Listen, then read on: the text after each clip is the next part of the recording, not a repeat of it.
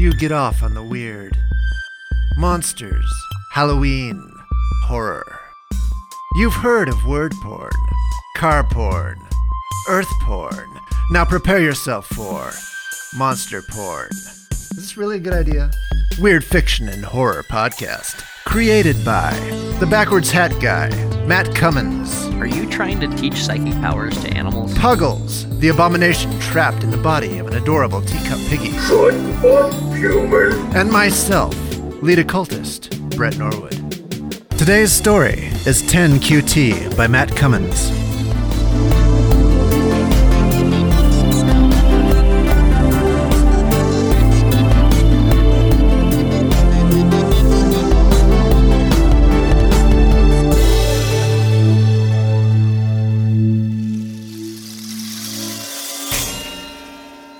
Good 2020, monster baiters. Don't ruin that perfect vision by monster baiting until you go blind. Matt, where'd you go? I can't see. How are we doing on Apple Podcast reviews, Matt? Uh, we've been getting some great reviews, and a big thanks to all of our monster baiters for leaving reviews. Uh, APOC1974 says, Cool, vile, twisted. I get a kick out of this podcast, though it often goes sideways. This podcast is the love child of Hannibal Lecter and the Jerky.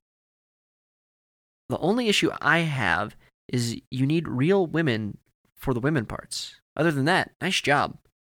Well, we don't necessarily disagree with the female voices, APOC 1974. Uh, thanks for the great review. I also want to thank the folks at Oneshi Press for sending over a copy of their new illustrated novel, War and Horses. It's a Weird West story set in their Children of Gaia universe. I enjoyed reading it, and it features pretty cool art from comic artists Chris Covelli and Jail Draco. Monster Baiters, if you want to check it out, visit oneshipress.com. They're a small publisher over in Montana specializing in comics and art books. I'll put up some pictures on Twitter. Thanks again for sharing your work with us. Uh, any other news, Matt? Nope, that's all the news. Subscribe, rate, review. Also, we're still open for bonus episode submissions. Thanks to everyone who's been sharing their writing with us. Keep it coming. That's it. On to the show. Ah, no. There's a magic circle on the floor. Never mind, I'll come back later. Ah, Matt, you're just in time. That is what I was afraid of. What are you doing? I'm attempting to undo the deforestation of the Amazon. With sorcery? I thought you were using sorcery to destroy the world, not save the environment. I'm a turncoat, Matt. I go where the public opinion goes. Because above all, I am fashionable, and I have an image to project. Says the man who unironically wears a cape. So you're using occult arts to summon trees because of fashion. Hmm. Yep, sounds like a Brett plot to me. And you're just in time. And I'm just going to leave. Leave? I haven't even said the spell and you're making like a tree. Please don't turn me into a tree. It was a joke, Matt. Is that what it was? I've got this spell prepared to return life to trees that have been cut down all around the world. Wait, so what happens to all the things that were made out of them? You're overthinking things. It ruins the magic. Eh, seems like a legitimate question. Okay, here we go. As soon as I nail this green leaf to this discarded board, the spell will be complete. Wait! Next time, give me some warning so I can get my family to the sorcery bunker. Well, is it done? I don't know. Have a look out the window. Uh, what will I see? We are not in the Amazon. If my calculations are correct, the whole Earth should be in the Amazon now. Brett, there's an army of zombie trees walking down the street. What have you done? You literally brought dead trees back to life. Well, it was necromancy. Isn't this like the story you wrote? What did they do? How did it end? Uh, with the protagonist's friend getting eaten by the tree. Fuck!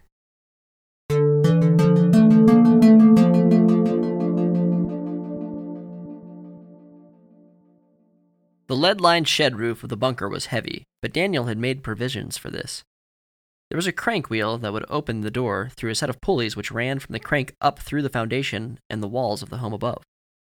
The home Daniel assumed was above. That is, it had been nearly seven years since he had seen the world above, and though he'd kept up with the news via satellite television that was piped into the bunker through cables that ran to a dish nearly a mile away, Daniel hadn't so much as communicated with a single person in that seven years, and the TV had gone black weeks ago. Daniel put his hands on the crank and turned it, but nothing happened. He tried again, slipped, and banged his shoulder against the pulley and swore. Rubbing his shoulder, he went to the tool locker and brought out a pipe wrench. One of those ones you always see the dudes on oil rigs carrying over their shoulders in the movies. He went back to the crank and locked the wrench into the wheel and pulled. Nothing happened. He changed the position of the wrench and kicked it as hard as he could. The first kick did nothing, but he thought it felt like it would give. On the second kick, the pulley moved. He grabbed the wrench and put all of his weight into it. The crank began to spin free. He took the wrench off and finished cranking open the lid to the bunker by hand. A ray of light passed overhead and shone upon a spider climbing the concrete shaft that led into the bunker. It had been seven years since he would last seen the sun. He put on his sunglasses, turned to the sex robot he'd named Juliet, and said, I'll be back, Jules. Don't let Katrina get you down. It's not her fault. The doll looked back at him in unnerving silence, looking far too human and having no humanity at all. He placed his oxygen mask over his mouth and climbed. At the top of the ladder, he looked out over the land, his land. The grass was tall, and even though he could see the cover over the driving mower where he'd left it just for this contingency, he didn't consider that the grass would grow to well over four feet. What had happened to the cows, he wondered. Daniel climbed out of the shaft and set his feet on soft earth.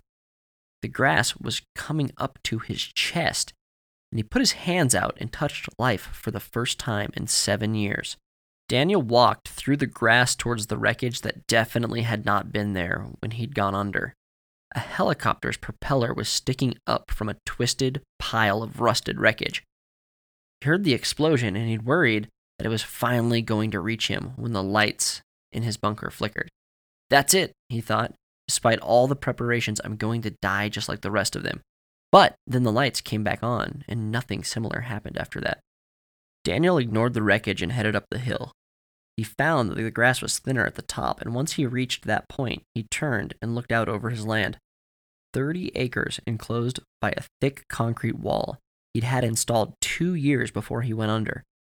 After his father had passed, he had inherited a healthy fortune as his father was the town's richest man. He owned several large buildings downtown, including the bank and a museum that featured a Tyrannosaurus rex fossil set. Tourism and the lofty prices of rent downtown had grown his father's fortune steadily over the period of 40 years. When Daniel came into the money, he hired a local muralist to paint a western sunset on the north face of the bank building. The western scene painted through the eyes and hands of a self described street artist was a sight to behold. Daniel sold the building, which only added to his millions, and with that, he began to build his doomsday bunker. YouTube had been Daniel's primary source of information about the world, and with the new release of a global Wi Fi upcoming, Daniel had gone down a rabbit hole of videos where people with masked faces reported disquieting findings in the studies about the upcoming Wi Fi that was going to put 5G to shame. This new signal 10QT was supposed to allow instantaneous downloads, and it was based in quantum teleportation. Data would be shot across great distances using physics that not even science fiction authors could dream up. Conspiracy was that this signal was the ultimate form of mind control, that the government was actually hacking the human brain's long dormant ability to send and receive information over space. Telepathy had once been possible, and though we still had the hardware, we lost our connection to it. 10QT was supposedly tapping into this latent ability, and the government was going to create worldwide conformity. The usual players were to blame the Illuminati and the fringe of the fringe, the lizard people. Daniel looked across his land at the barricade around the compound. It had held up fairly well. There were no failures. Largely, his property had been left alone. He looked out toward the gate and saw that the paved road was mostly intact.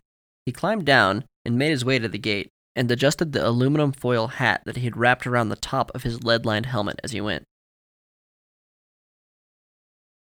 Three weeks ago, things went quiet. His satellite was intact.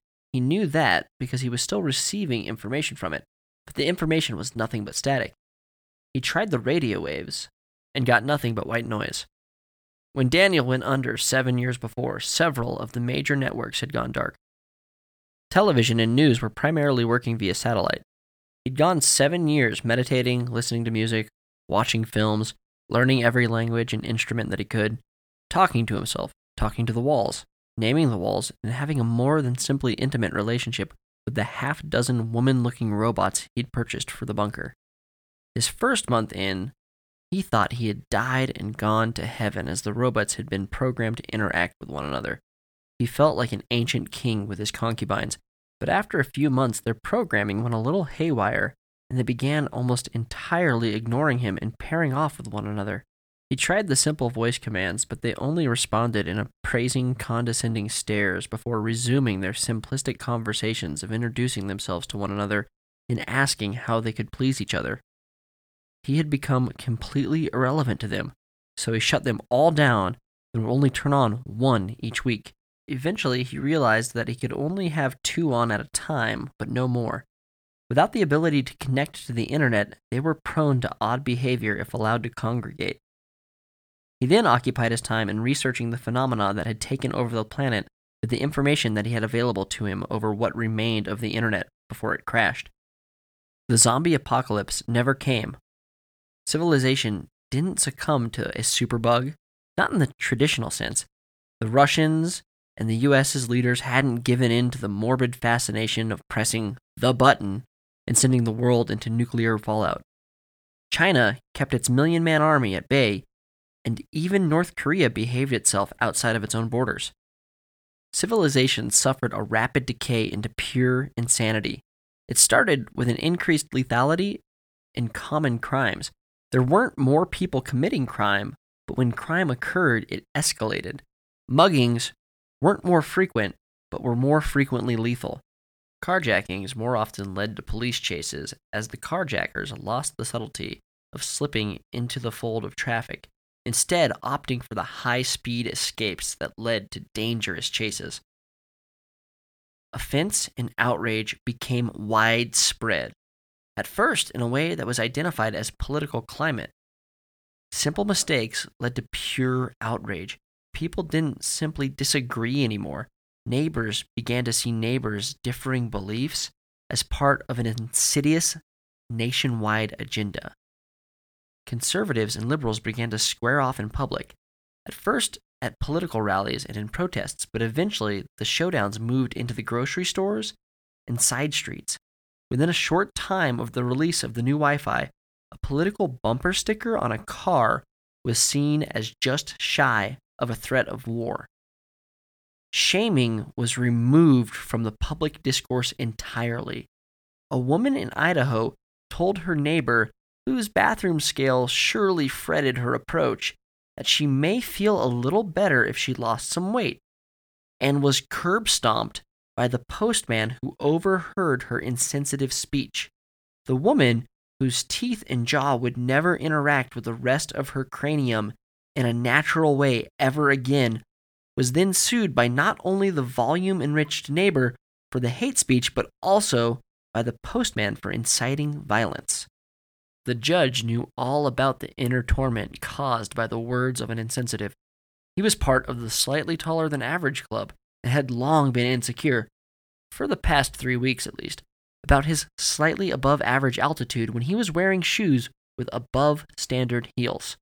The woman was last seen by a newspaper reporter pushing a cart down the street, wearing her strange helmet and neck brace while sucking food through a straw. The local newspaper who identified her had a front page article that said, Hero Boy helps environment by taking straw from hater. Doctors were ran out of their offices for suggesting that people were living anything other than their best lives. With fear of lawsuits, doctors decided to not only skip examinations, but to instead freely hand out prescriptions to anyone who entered their offices, Dentists were hunted down in the streets by hordes of the protesting toothless known as gummies, people who'd embraced their right to ignore hygiene as a personal choice. The pungent aroma of office spaces around the country led to an increase in instances of people going postal in the workplace, as you could not shame nor fire someone for their choice to no longer shower, shampoo, deodorize, or treat unsightly rashes that arose from poor hygiene. Receptionists, male or female, could not be hired based on looks. Companies would be immediately boycotted if a smiling, pretty face was the first thing you saw when you entered the building. Standards of health, fitness, and nutrition were replaced with a happiness standard. If a person dipped below the 50th percentile in the happiness index, they would be pumped so full of antidepressants they'd practically float out of the hospital doors. Tribes that lived out of reach of the modern world were the first to succumb to the utter insanity. Tribal villages worldwide began suffering strange headaches accompanied by an invasion of strange foreign thoughts.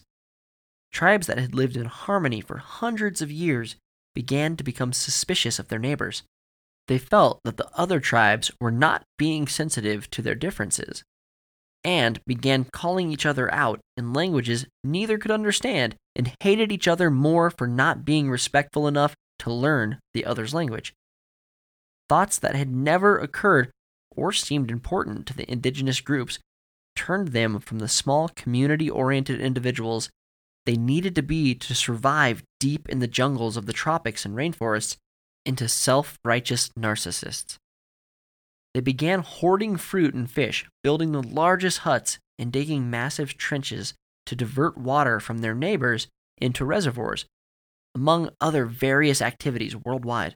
Eventually, small wars began, and the trade of produce for weapons led to certain produce heavy tribes being able to compile arms and then dominate the region, becoming the ruling tribe just long enough for the tribe members to begin sticking up for those other tribes who had been recently dominated. Political unrest and turmoil led to demonstrations and violence. Before the modern world was able to even realize it, these tribesmen killed one another until there were no tribes left. Just horrifying, homicidal individuals running loose through the savannas, jungles, and in small Arctic villages. Rumors of strange boogeyman in the remote places would have once made for headlines in the backwaters of the internet, but with the rest of the world's insanity, no one noticed. Not even the anthropologists. War never had a chance to happen in the modern world. Not nation against nation, that is. Terrorism started from the outside in, but then each country grew more and more paranoid and violent. Fringe beliefs about flat Earth and lizard people living in the planet's core led to people attacking the Earth, drilling holes and building towers, trying to find the truth of horrors within and without. The outrage was so all consuming that no one even noticed the extreme increases in violence at schools. Some parents were sending their children to school in tactical gear. Mass shootings were more reliable than the morning news.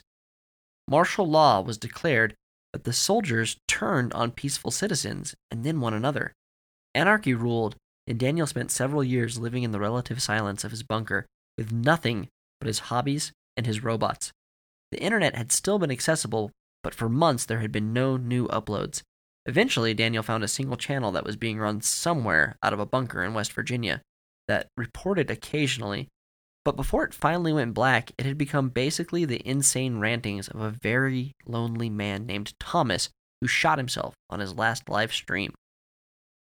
The very last thing Daniel read before his internet went dark was a conspiracy theorist who wrote from his own bunker and said, It appears as if the whole of human emotion that has been so pervasive on the internet and on news feeds and in comment sections for years has been broadcast by this signal, and we are all responding like ants driven into insanity by a diseased queen.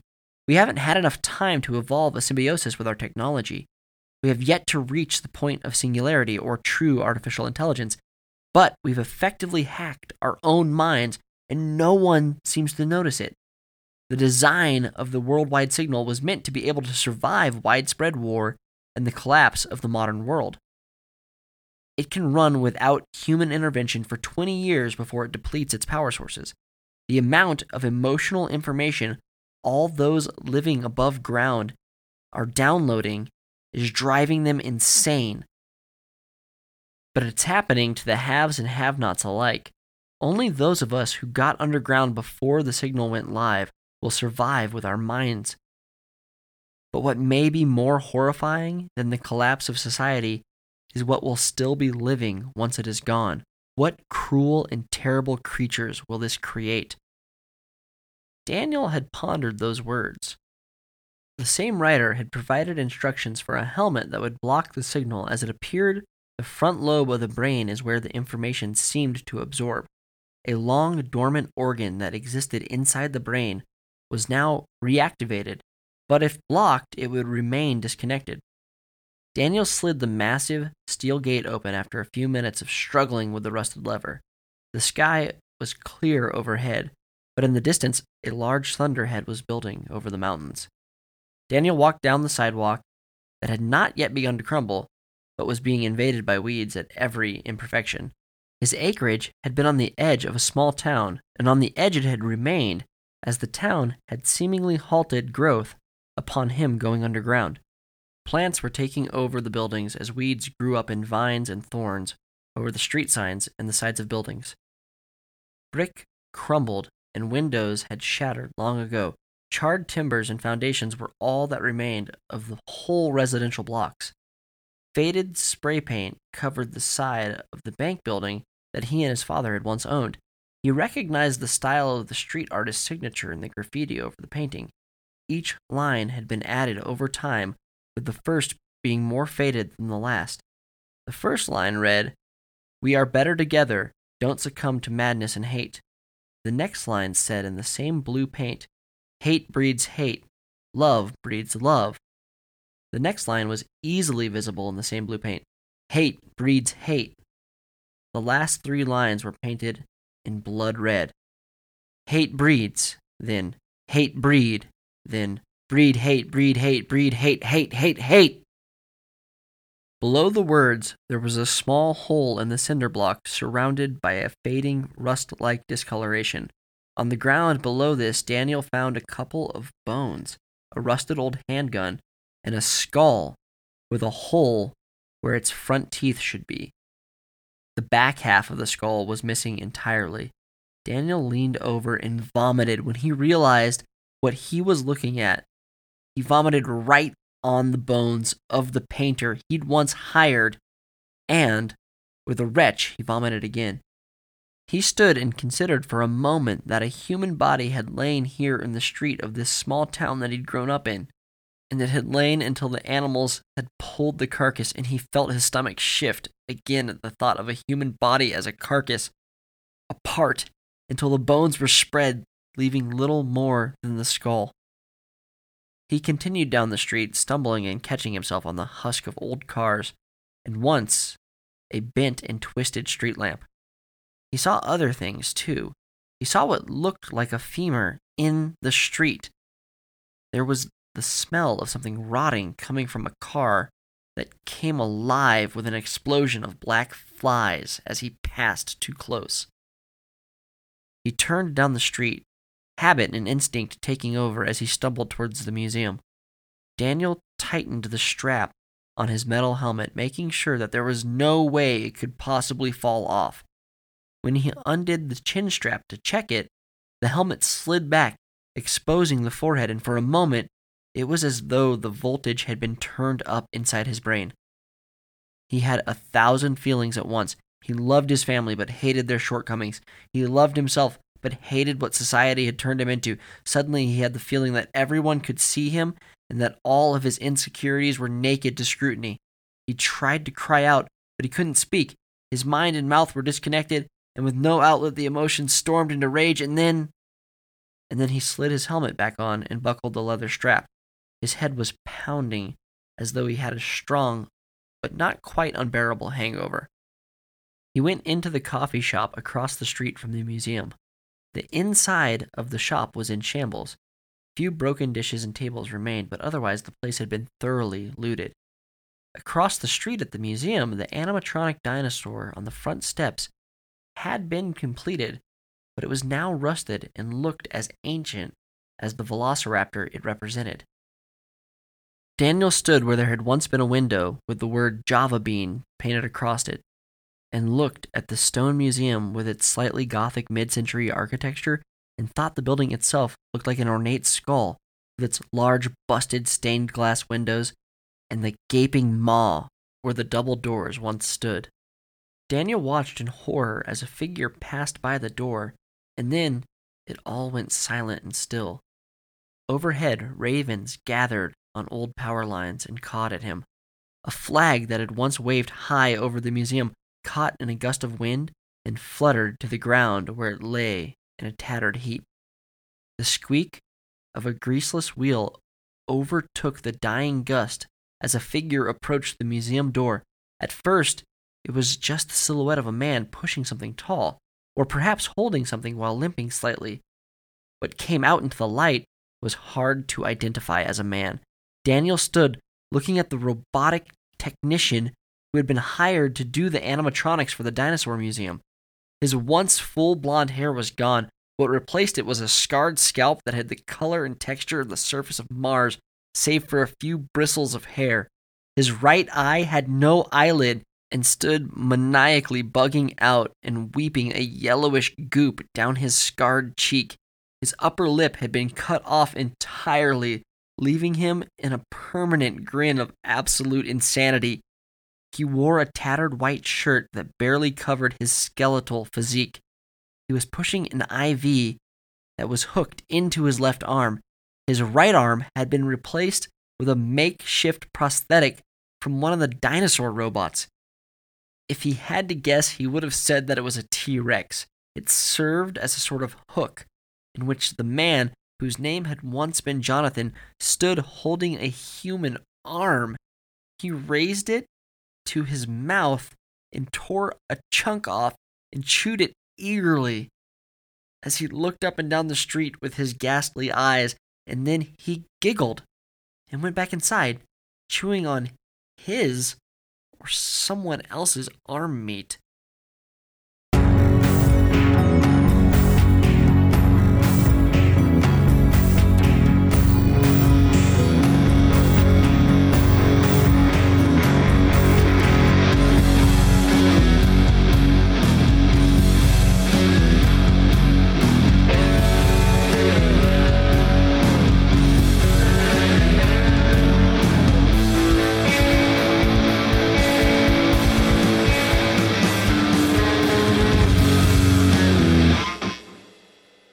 Okay, Matt. I fit chainsaws in your arms instead of hands. You are the world's last hope to stop the deadfall. Is that what we're calling this apocalypse? I thought it was witty.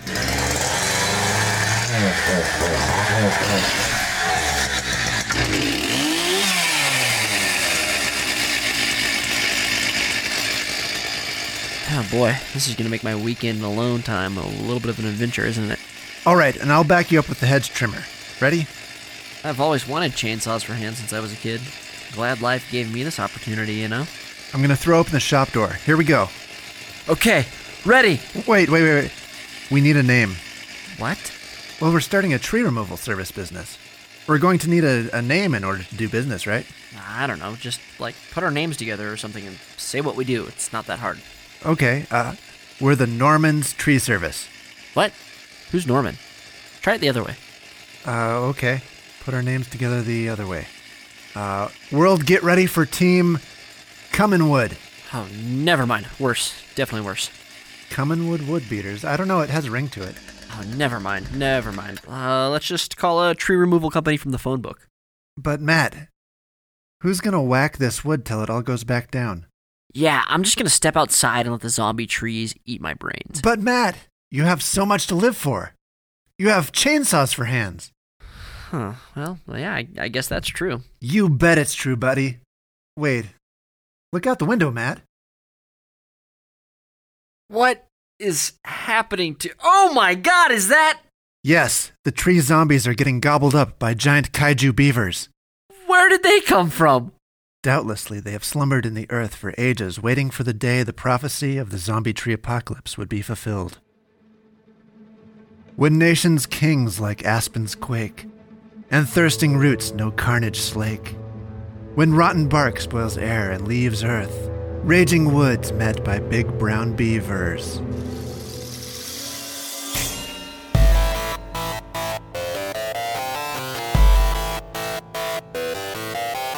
Monster Porn Podcast is a production of Warped Box Media. Today's story was 10QT by Matt Cummins. Music by me, Brent Norwood.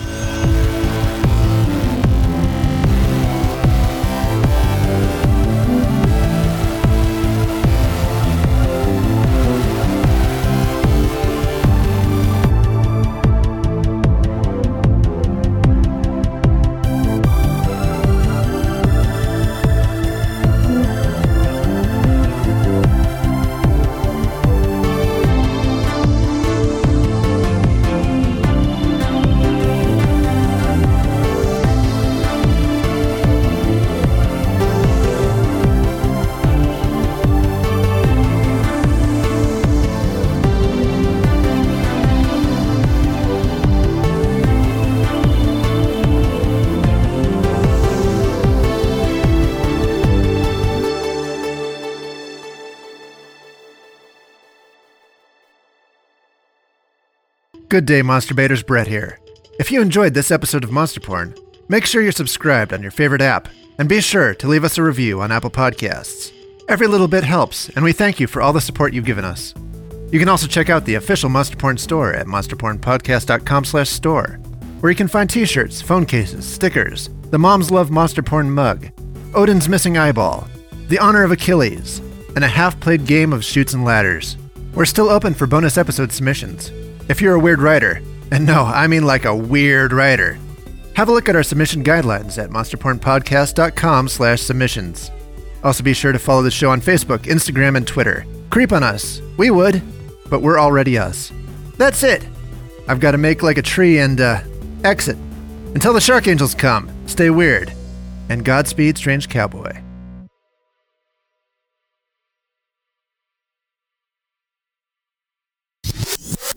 I fit chainsaws on your hands instead of arms. No. Oh God! What happened to my arms? but at least you still have your hands. When Daniel came into the money, he hired a local muralist to paint a western sunset. Sunset. Eastern sunset. Sunshit. Sunset. What a beautiful sunshit. Ah, it's burning. Sorry. It's like napalm. napalm from the gods. the conspiracy was that this signal was the ultimate form of mind control. That the government was actually hacking the human's brain. The human's brain. One specific human. Just that one fucking Larry. God damn it, Larry! Put your tinfoil hat on. Sorry. He climbed down and made his way out to the gate. God damn it. I shattered it. Carjacking. Jacksings. My precious. Carjackings more often led to the police chases that you would see on those stupid TV shows. But I'm making all that shit up because I screwed up after the second word of this sentence. Carjackings more often led to police chases as the carjackers lost the subtle, subtlety, subtle, subtlety All right, Colonel.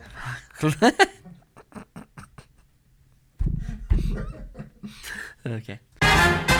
Anarchy ruled, and Daniel spent several years living in the relative silence of his bunker with nothing but his hobby and his hobby. He's got one hobby. And unfortunately, that hobby is tic tac toe, and he has nobody to play with.